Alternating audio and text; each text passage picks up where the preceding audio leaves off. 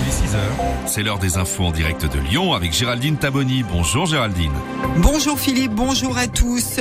Toujours des perturbations sur les rails avec des difficultés notamment au départ ou à l'arrivée de Lyon-Pardieu et Lyon-Perrache, que ce soit pour les TER ou les TGV.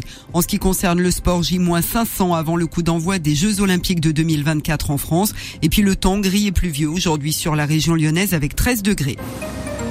La réforme des retraites plus que jamais en quête des voix de la droite. Le président Emmanuel Macron s'est invité hier à la réunion hebdomadaire de coordination des cadres de son équipe. Il en appelle à la responsabilité des oppositions. La réforme est selon lui une nécessité absolue pour le financement de nos retraites et la solidité du pays. C'est ce qu'il a martelé après l'adoption du texte au Sénat samedi. L'ultime séquence parlementaire s'ouvrira demain par la convocation d'une commission mixte paritaire réunissant des élus du Sénat et de en cas d'accord sur un texte de compromis sur la réforme, celui-ci sera soumis jeudi au Sénat puis à l'Assemblée où le gouvernement est loin d'être sûr de disposer d'une majorité. À ce stade, la première ministre Elisabeth Borne écarte le recours à l'article 49.3 de la Constitution qui permet le passage en force sans vote de l'Assemblée.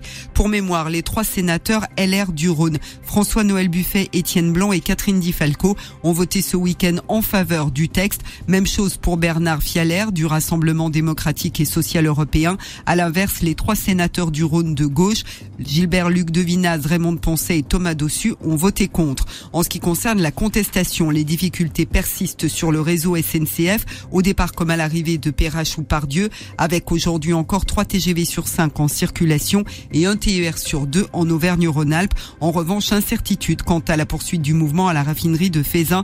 Le personnel avait voté la grève au moins jusqu'à demain soir, mais au cours du week-end, les salariés ont momentanément repris les expéditions de carburant car le blocage des sorties avait abouti à une saturation des bacs de produits au risque de nécessiter un arrêt de la production pour des questions de sécurité. Et puis à l'université de Lyon 2, les campus sont rouverts mais sous tension.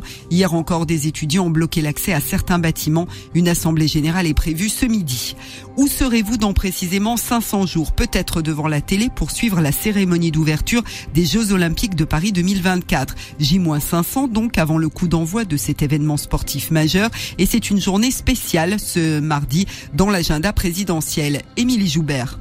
Le chef de l'État déjeune ce midi avec des entreprises partenaires ou bientôt partenaires. Il sera ensuite question de la cérémonie d'ouverture prévue sur la scène. Emmanuel Macron reçoit le metteur en scène Thomas Joly en charge de la direction artistique. Puis le président de la République se rendra dans les locaux de la préfecture d'Île-de-France pour rencontrer 500 fonctionnaires impliqués dans l'organisation.